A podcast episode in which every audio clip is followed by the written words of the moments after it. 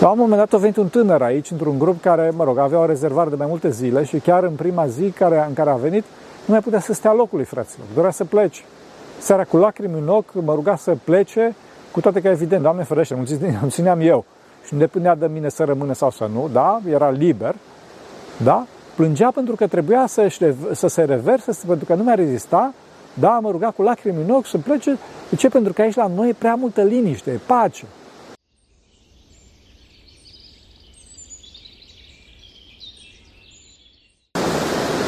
Slavă Tatălui și Fiului Sfântului Duh și acum și purea și în vece vece. Amin.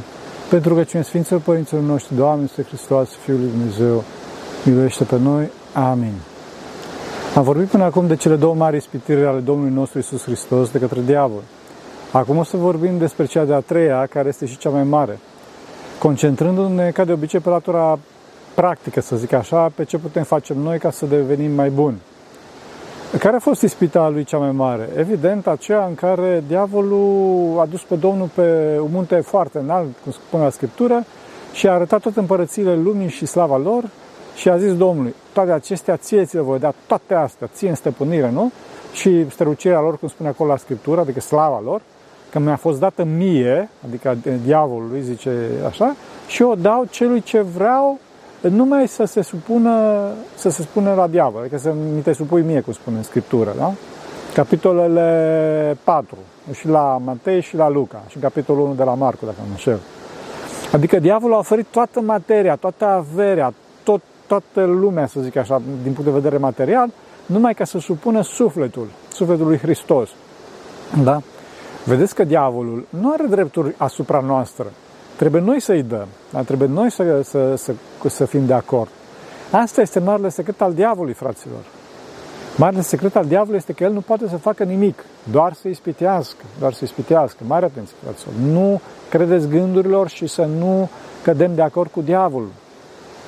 Întorcându-ne la, la întâmplarea din Evanghelie, țineți minte că Hristos a început drept, drept cuvânt, și așa trebuie să facem și noi, fraților, și a folosit corect partea mânietoare a sufletului său, zicând, mergi înapoi a mea, satano, piei satană, da?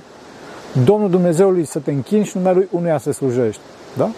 Mânia, fraților, o folosim împotriva răului din noi. Bine, la Hristos nu există asta și o folosim și împotriva diavolului, ca sursa răului și nu împotriva celorlalți fraților. Mântuitorul a folosit-o numai împotriva diavolului, ca sursa răului, da? Pentru că el nu avea rău în sine. Libertatea noastră, fraților, provine din, slu- din slujirea ființei perfect libere, perfect iubitoare și nu din slujirea diavolului care este perfect închis în egoismul său, perfect limitat. Revenind la ispitire, să știți că așa face cu fiecare dintre noi, fraților. Ne oferă, să zic așa, toată lumea, bineînțeles la măsurile noastre, numai să ne supunem lui. Dar sigur, cum spuneam că pentru noi toată lumea oferită de diavol înseamnă mult mai puțin. Este vorba de patimile noastre, de ceea ce ne dorim noi cel mai mult, de ceea ce ne zuim, de gândurile noastre, da? Cineva își dorește succes în afaceri, diavolul îl va momi cu asta. Altcineva își dorește succes în artă, adică, mă rog, în muzică, în film și așa mai departe, vrăjmașul va momi acolo. Putere, faimă, plăceri trupești, diavolul îl va momi acolo, unde are el punctul slab, adică unde omul are tendința de a absolutiza lucrurile, Acolo unde omul idolatrizează un scop, are un ideal în afara lui Dumnezeu, diavolul atacă acolo. Diavolul știe că nimic nu este mai de preț ca libertatea omului și îl face pe acesta să se lepede de ea de dragul, mă rog, unor iluzii sau unor lucruri trecătoare care nu pot împlini persoana. Vedeți că diavolul susține că toate acestea mi-au fost dat mie și le dau cui le vreau. Acum, În realitate, există o parte de adevăr în această afirmație, ceea ce o face foarte periculoasă. Acum, din punct de vedere dogmatic, desigur că zidirea este a lui Dumnezeu, care a oferit un dar, fraților, omului și acesta, omul prin prostia sa, a oferit-o mai departe diavolului. Însă această stăpânire diavolească este iluzorie, fraților, este ambiguă, este schimbăcioasă, nu este stăpânire reală. Și din cauza asta, cei care cred că stăpânesc lumea, sau ca să fiu mai exact, lumea lor, de fapt, nu sunt liniștiți niciodată, pentru că simt această, acest caracter schimbăcios, iluzoriu. Ei se tulbură în continuu datorită acestei pseudo-stăpâniri, care nu numai că are un caracter uh, parțial, ci și temporar, da? adică dispare. Și din cauza asta vedeți că cei care doresc să, să-i, să-i stăpânească pe toți și pe toate nu sunt, nu sunt liniștiți, nu sunt, nu sunt pașnici. Da, înainte de a înainta puțin în analiza acestei mari ispite, care, fraților, cum spuneam, pe toți ne paște, fraților, da? Trebuie să fim atenți să nu cădem în ea, așa, și pe de altă parte, cum spuneam, trebuie să fim atenți să nu ne credem gândurilor și să nu credem că orice om care este într-o poziție de invidiat, după logica noastră, mai mult sau mai puțin, este neapărat acolo pentru că s-a supus diavolului. Adică dacă cineva are o anumită putere, să nu credem că, că cum se spune, neapărat de la diavol este. Nu judecăm pe oameni, fraților, nici vorba. Vedeți că Avram, David, uh, Iov, da, au fost în astfel de poziții. După Hristos avem chiar Sfinți Împărați. La noi, mă rog, Marele Sfânt Mucenic Constantin Vodă Brâncoveanu, da, împreună cu familia lui și cu Sfânt, Sfântul Ianache, Sfântul Sfântul Ianache. Desigur, Sfântul Ștefan cel Mare, Mihai Viteazu și el a fost un om cu viață foarte sfântă, fraților, și lista ar putea să continue. Da? Pe plan artistic avem atâția mari, mari sfinți care au avut o voce și un talent compozițional fenomenal. Uh, numai dacă amintim pe Sfântul Ioan Damaschin, care nota bene a fost și ministru de finanțe a califului, nu știu dacă știți. Da? Plus baza dogmatică a Sinului Șapte Cumenic. Da, de, dincolo de Sfântul Ioan Damaschin, Sfântul Roman Melodu, Sfântul Ioan Cucuzel și alții. Însă acum, mă iertați, nu vreau să mă întind aici, nu? Spun că nu putem să judecăm pe oameni, asta vreau să accentez, să nu putem să judecăm pe oameni, ci trebuie să ne ferim de rău, să ne concentrăm pe duhovnicie și să avem atenție maximă la această ispită a diavolului când ne oferă toată lumea, chipurile, da? Și chiar Dumnezeu a zis, dai cezarului ceea ce ați cezarului și lui Dumnezeu ceea lui Dumnezeu.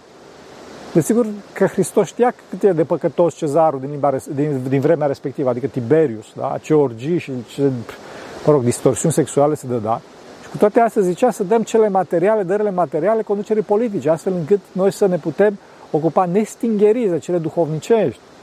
Cele duhovnicești. În clipa în care conducerea politică se bagă peste duhovnicie, să schimbe lucrurile total. Înțelegeți? De ce? Oamenii astea sunt foarte acasați pe tema asta, unor chiar scandalizați. Însă ceea ce este foarte interesant aici este faptul că cei agasați, vă rog să-mi iertați că zic așa, sunt cei care nu se preocupă de cele duhovnicești, ci de bani și le pare rău să dea bani altora și invidiază pe cei de la putere. Sigur că nu-i bine deloc atunci când oamenii sunt exploatați peste măsură, însă, fraților, tot timpul trebuie să avem pe prim plan viața duhovnicească, viața în Hristos. Și de fapt, fraților, când oamenii sunt exploatați peste măsură, atunci,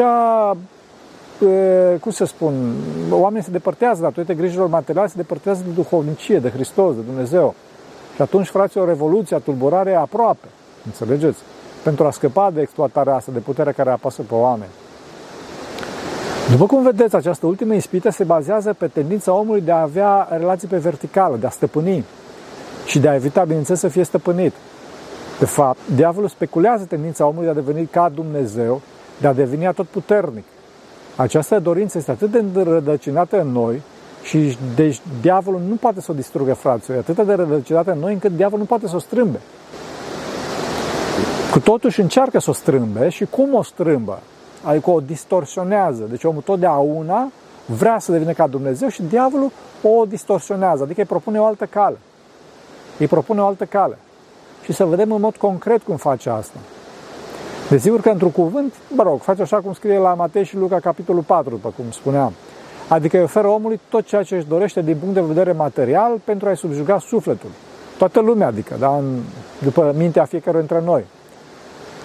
Însă diavolul, fiind o, ființă rațională, fiind o ființă rațională, da, știe că omul nu o să accepte și din cauza asta o să facă oferta din ce în ce mai mare, mult mai mare, mai puternică, astfel încât omul atras fiind să nu se mai poată opune.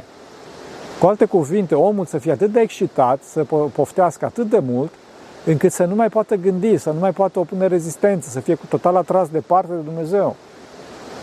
La un moment dat a venit un tânăr aici, într-un grup care, mă rog, avea o rezervare de mai multe zile și chiar în prima zi care, în care a venit, nu mai putea să stea locului, fraților, dorea să plece.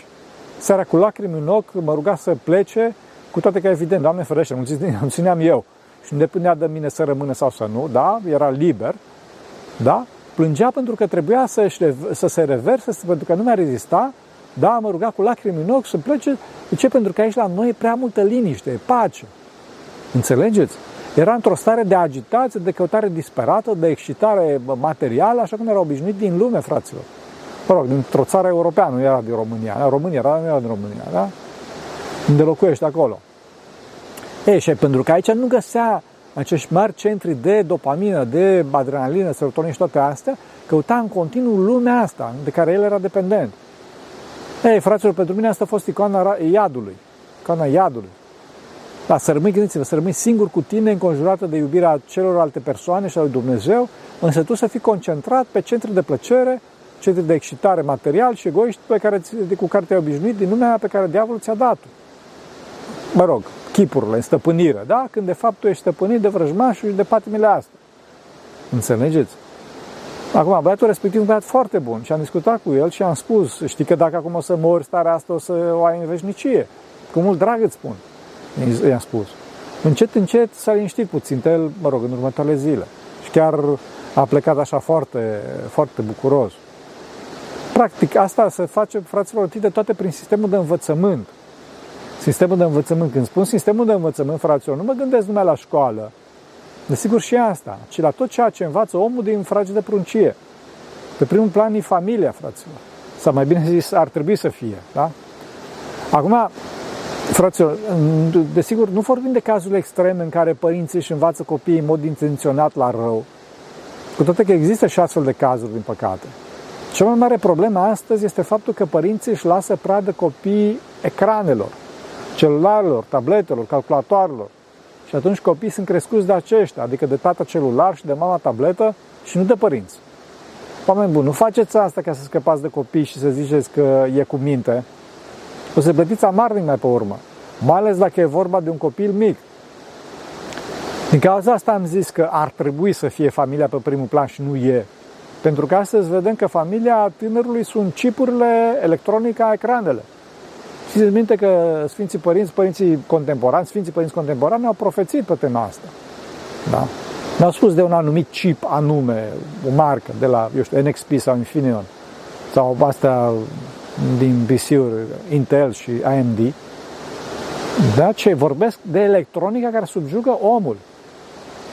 Înțelegeți? Asta o să-i distrugă intervalul de atenție, o să, o să aibă tânărul o gândire foarte rapidă, haotică și foarte, foarte superficială, foarte superficială. O să aibă un interval de atenție foarte redus, o să învețe numele lucruri trupești, fără perspectivă duhovnicească. Da? Știți foarte bine că astăzi agenda care, promo- care se promovează este una obsedată trupește, frate. Nu pot să zic altfel. Știți foarte bine la ce mă refer. Înțelegeți? Acum, cea mai mare problemă însă, mai ales pentru tineri, este faptul că toate acestea se promovează într-un mod în care excitarea, plăcerea trupească, șocul, pușeu de dopamină este împins cât de mult se poate. Și astfel tinerii trăiesc într-o aproape continuă stare de drogare, mă rog, mai mult sau mai puțin intensă, în funcție de sigur de ceea ce consumă.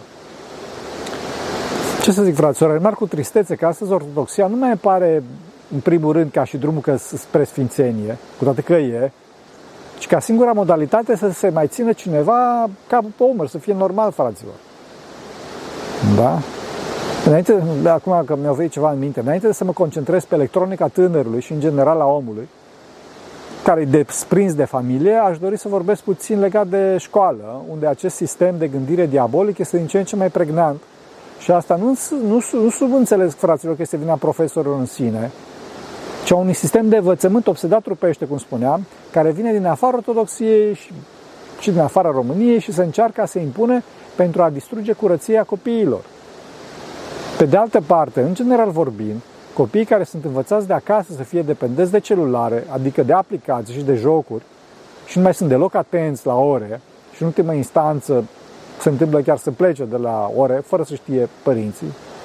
Mă rog, da, știu profesorii, dar profesorii au autoritate aproape nulă. Așa. Mă rog, sper să nu fie așa și desigur că sunt cazuri fericite, însă din păcate din ce aud, în general situația este tragică. Tragică cu școlile. Tinerilor mă adresez, fraților, dragii mei, ar trebui poate să vorbesc puțin mai duhovnicește, însă mi-e teamă că nu o să, n-o să mă înțelegeți, o să apar ca neînțeles. Din cauza să vă spun simplu, la firul ierbii, dragii mei, mâine va trebui să munciți. Mâine va trebui să munciți, să vă câștigați pâinea. Și ca să munciți, nu trebuie să știți să duceți o tavă la un restaurant oarecare, la McDonald's. Trebuie să știți să faceți acest lucru mai bine, mai bine decât celălalt de lângă tine, care dorește să fie și el angajat. Și el nu numai că știe să ducă tava mai bine, are și un CV mai bun decât tine și dacă are un CV mai bun decât tine, tu nici măcar nu o să fii testat. Iertați-mă, fraților, însă asta e, asta e realitatea. Deci când uh, angajatorul are în față nu știu câte uh, documente, uh, nu o să se uite el, nu o să aibă compasiune față de tine. Nu zic că e bine, fraților, nu mă bucur de asta, însă trebuie să fim puțin realiști. Înțelegeți? Dincolo de asta, ca să vă treziți, nu uitați că am intrat deja destul de bine în ceea ce se numește de către cei mai mulți, așa, a patra revoluție industrială. Și multe dintre posturi vor fi preluate de robotică, de electronică. Deci o să vă fie foarte greu să vă angajați, fraților, mai ales pe un post unde vă doriți voi, dacă nu faceți școală. Care să zicem, ok, că vă angajați. Dați-mă că vă spun, însă, dacă voi veți fi cu mintea vraiște și plin de patim și așa, și, și plin de adrenalină și de toate astea, cine să vă țină la muncă? Și dacă o să vă țină, o să vă dea puțin sau, sau firma o să meargă în jos dacă se bazează pe voi, pentru că voi o să aveți interval de atenție și gândirea foarte redusă. Da? O să fie o atmosferă toxică și într-un final, tot într-un mediu nedorit veți ajunge și veți avea probleme în viață dacă nu învățați la timpul potrivit și mai ales nu vă cizelați caracterul, fraților. Diavolul știe ce face. Da, ok, o să-mi spuneți acum că la școală sistemul de învățământ ar trebui să fie mai bun. Da, ok, știu asta. Chiar am spus-o înainte. Fraților, alegeți-vă o școală cât mai bună, cu profesori cât mai buni, pe care să aveți ca modele, ca modele. Mă refer aici la modele duhovnicești. Modele de oameni care să vă învețe cum să gândiți și cum să fiți personalități duhovnicești și nu gonaci după bani. Că nu știu să zic altfel, vă rog să mă iertați. Este foarte dificil pentru că nu știm ce se ascunde în spatele fiecăruia, însă este important să aveți exemple, să avem exemple duhovnicești, astfel încât să nu cădem în această mare ispită a lumii acestea, despre ispita asta despre care discutăm acum, adică să nu, să nu ne supunem vrăjmașului pentru bani și pentru plăceri, chiar fără să știm. Da? Știți că lucrurile sunt foarte fine pentru că energia demonică vine încet, încet și pe baze logice. Spuneți că vedetele acestei luni, oamenii cu influențe de toate felurile, sunt anticreștini și sau sataniști, da?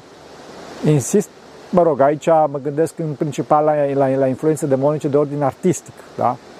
În principal mă refer la cântăreți și actori. De ce? Pentru că aceștia, astăzi, aceștia sunt mai, mult mai influenți decât, decât oamenii politici. Influențează pe tine mult mai mult decât oameni politici, da?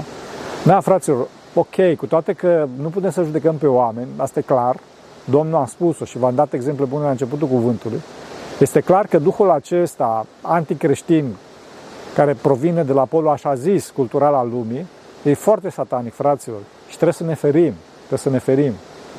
Acum cum spuneam, lucrurile sunt foarte fine pentru că, indubitabil, unul dintre acești oameni vorbesc despre valori acceptate de cei mulți, au harisme naturale de la Dumnezeu foarte mari. Ar fi vocea, da? E o harismă de la Dumnezeu. Talent oratoric, o anumită agerime a minții, o frumusețe trupească, motiv pentru care sunt evidențiați între ceilalți. Însă dorind mai mult și mai mult și mai mult, nu sunt atenți și, din păcate, din păcate, nu cunosc ortodoxia, da? Și deci nu au luminarea și experiența necesară în mintea lor, luminarea minții, intră pe acest făgaș în care vrăjmașul le oferă, așa zicând, toată lumea, dacă se supun lui. Dacă se supun lui ce să zic, vedeți că și în cazul filmelor, fraților, și aici includ și desene animate, din păcate, s-a început de la filme așa zis nevinovate, iar, iar s-a ajuns la filme pline de brutalitate, fraților, de păcat trupesc și ocultism, da? Toate împachetate într-o formă excitantă la maxim. Pe cât în muzică, mai bine să zic antimuzică, avem niște versuri și clipuri, fraților, unele dintre ele, cu totul incalificabil, mi și rușine să vorbesc despre asta. Fraților, cum spuneam, trebuie să știți că și pentru noi e valabil, desigur, Uh, această ispită păstrând proporțiile. Da? Vedeți, din cauza asta spun Sfinții Părinți să ne tăiem voia, să nu dorim nimic, ca să nu ne agațe vrăjmașul, înțelegeți? Acum, cum o să ne oferă nouă vrăjmașul toată lumea, numai să ne supunem lui? Când, să zic așa, noi nu avem o voce frumoasă sau, mă rog, mai de mult era prin gânduri rele, fraților, prin David Clene, intrigi, care Mă rog, însă pentru un om de rând rămâneau de cel mai multe ori neîmplinite pentru că omul zicea, băi, nu pot eu, chiar dacă aș vrea.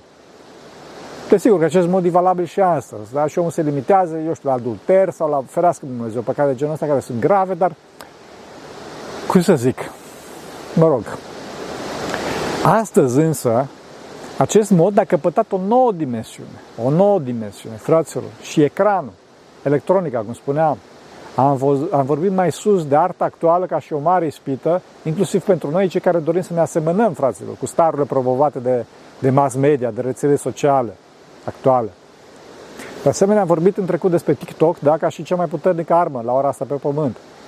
Dacă, mă rog, dacă ne gândim că are puterea cea mai mare de distrugere în masă a minților oamenilor prin tot ceea ce promovează și cum promovează, având în spate un algoritm de inteligență artificială foarte nociv, care ne distruge mintea prin maximizarea plăcerii și minimizarea intervalului la care această plăcere trupească, acest bușeu de dopamină e livrat. Da?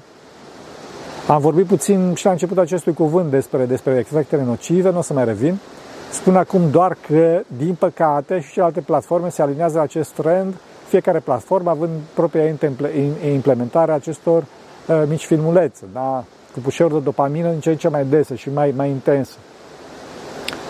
Acum însă, fraților, vreau să vorbesc despre o nouă armă, o nouă fiară mai puternică prin care diavolul ne oferă, să zic așa, toată lumea și la noi toți, numai să ne supunem lui, adică egoismului, brutalități, uri.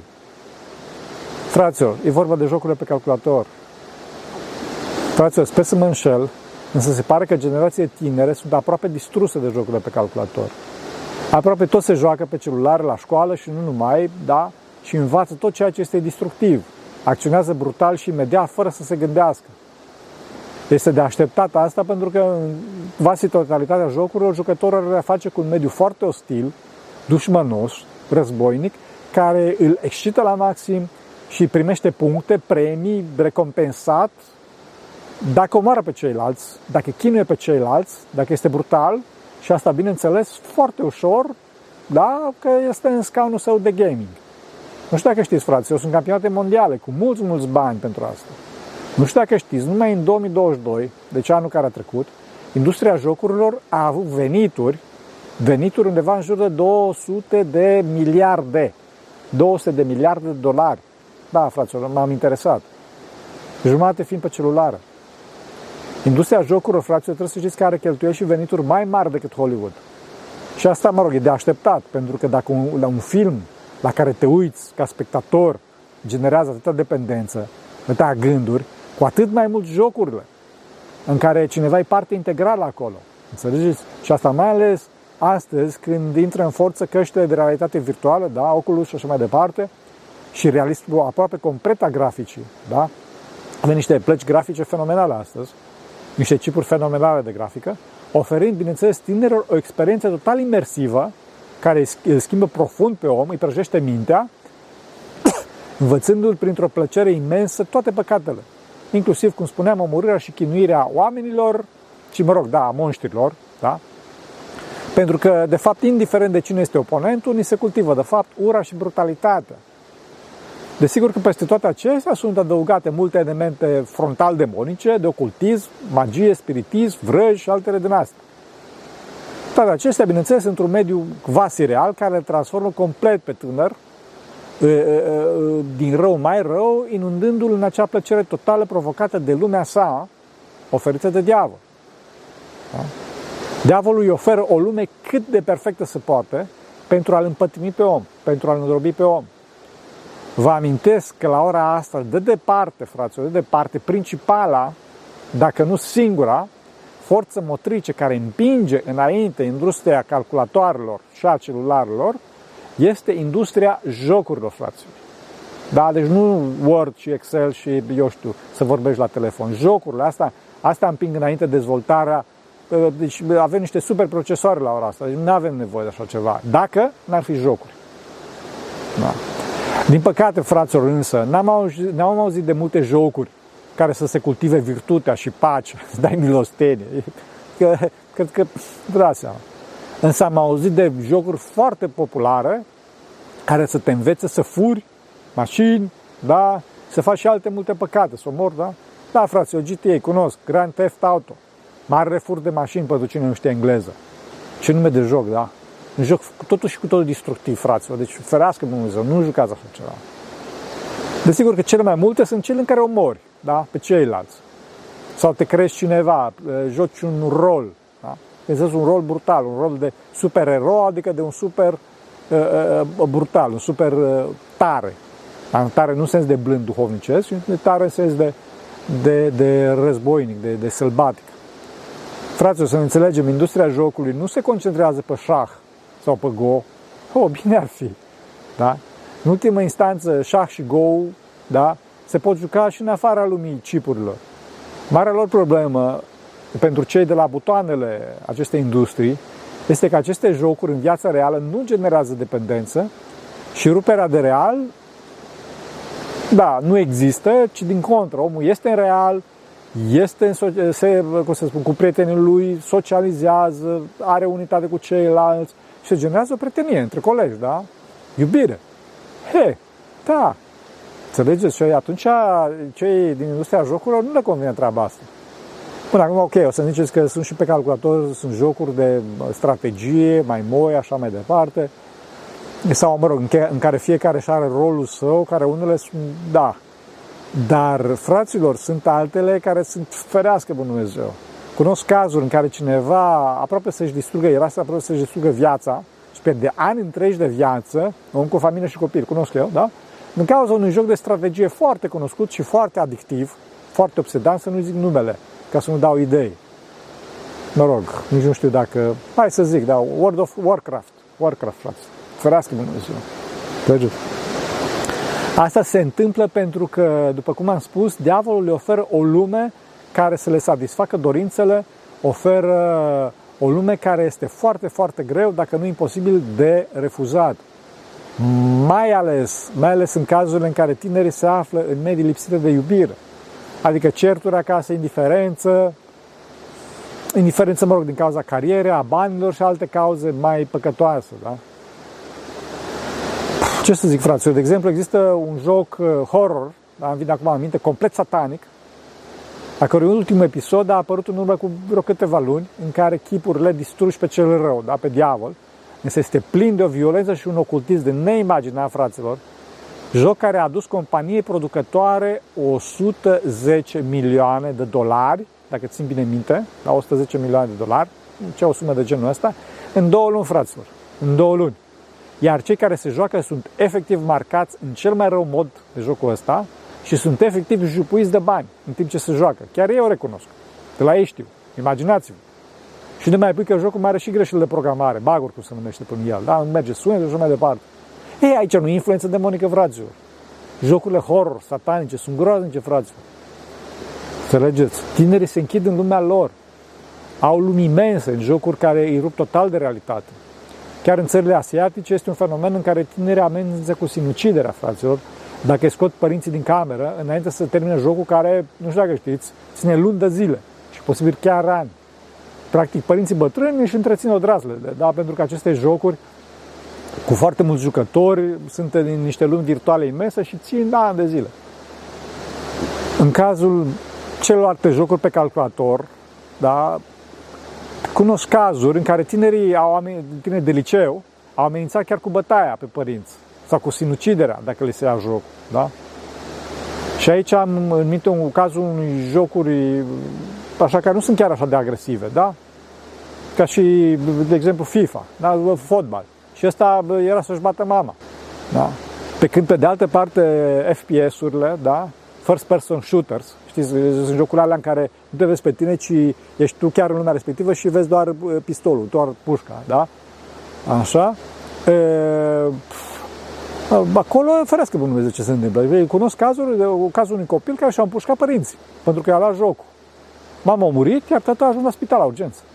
Înțelegeți? Toți au spus, inclusiv tatăl, da? Că tânărul de 16 ani sau cât să avea, ceva de genul ăsta, nu știa ce face, crezând că părinții lui se vor reseta, da, la viață, așa? Ca și caracterele din joc. Da, bun, ok, astăzi la modă sunt uh, RPG-urile care sunt asemănătoare cu FPS-urile.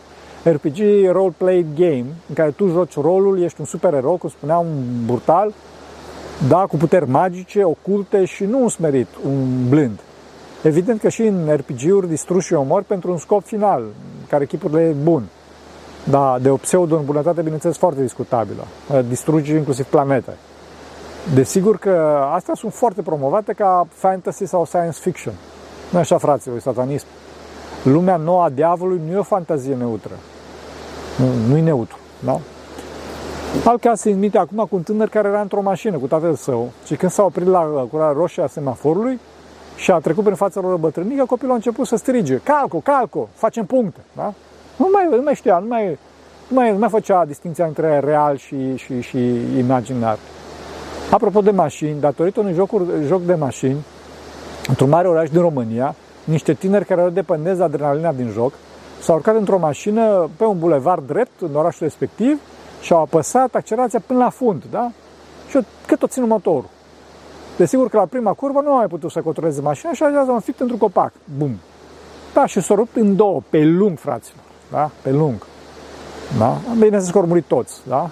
Asta s-a întâmplat în urmă cu destui ani și jocul e relativ vechi. Se numește Need for Speed, fraților. Dar aminte astăzi când avem niște jocuri din asta cu mașini, cu niște grafică mult mai realistă și că ești cu ochelari VR de realitate virtuală în care ești total imersat în jocul respectiv. Da, ferească Dumnezeu. De asemenea, apropo de FPS-uri, că acum mi amintesc de foarte multe cazuri, mi amintesc de cineva care plângea la spovedanie, fraților. Plângea la spovedanie pentru că imita în fața lui, deci ținea așa mâna în continuu în fața lui, da? imita cum e în joc cu pistolul. Da? Și nu se putea debarasa de reflexul ăsta. Oriunde era, gândiți-vă prin casă, prin, la masă, la școală, da, cu prietenii, cu, așa, în continuu făcea treaba asta. Da? Făcea schem de genul ăsta. Da? Ferească bunul Dumnezeu, fraților.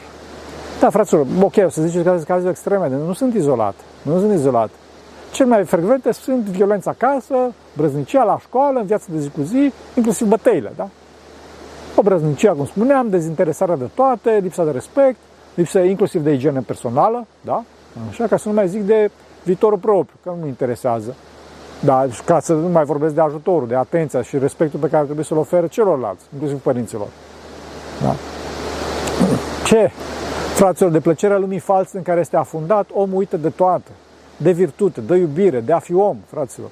Se uită în continuu la ecran, sub milioane de jucători și milioane de abonați, fraților, la canale de YouTube, unde se joacă unii toată ziua. Nu fac nimic altceva.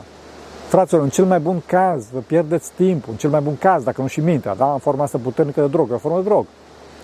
Și să vedeți anul ăsta și anii care vin, în, în care jocurile devin și mai atractive, și asta nu zic numai datorită realismului din cauza vitezei amețitoare de progres, a, a subsistemelor grafice, adică GPU-urilor și plăcilor cât mai uh, plăcilor grafic cât mai, cât mai performante și mai ales, mai ales a motoarelor de inteligență artificială care devin din ce în ce mai bine antrenate pentru a ține robi pe oameni în lumea lor, în lumea foarte serioasă a jocurilor da? și foarte pătimoasă. Aceasta este marele pericol în viitor. Lumea inteligenței artificiale, fraților, legate de, de realitate virtuală care poate să fie foarte demonică, fraților. Sper să nu fie, să tare mă tem că o să fie. Poate să fie o armă mai puternică decât bomba nucleară, fraților, o armă care să extermine civilizația și să împingă într-o involuție a cărei primii pași catastrofici îi vedem deja. Oameni buni, haideți puțin în viața reală și să nu mai fim atât de dependenți de adrenalină și dopamină, să nu mai fim atât de drogați și atunci vom descoperi frumusețea blândeți, frumusețea virtuți. O să descoperim ce frumos sunt ceilalți de lângă noi, și ce bine este să ne rugăm și să citim și să mergem la biserică și toate celelalte. Chiar dacă la început o să ne se pară plictisitor. Nu este, fraților. Nu este. Persoane sunt mult mai complexe și pot să iubească mult mai mult decât ecranele. Ecranele nu iubesc. În lumea diavolului nu există iubire, doar cel mult un simulacru. Fraților, e libertatea noastră în joc, e viitorul nostru veșnic. Să nu le pierdem și trebuie să știți că numai Hristos ne poate ajuta aici, pentru că aceasta este, să cea mai mare ispită a omenirii, oferirea lumii întregi ca să ne închinăm păcatului. Astăzi cred că este una din principalele forme prin care ni se oferă, așa zisă lumea întreagă, fiecare dintre noi, sunt jocurile pe calculator, cum spunea, realitate virtuală. Fraților, nu-i de joacă. Vă mulțumesc că a stat în real cu mine până acum. Să nu uităm să iubim. Așa să ne ajute Dumnezeu. Pe, pentru că ce Sfinții Părinții noștri, Doamne Iisuse Hristos, Fiul lui Dumnezeu, miluiește pe noi. Amin.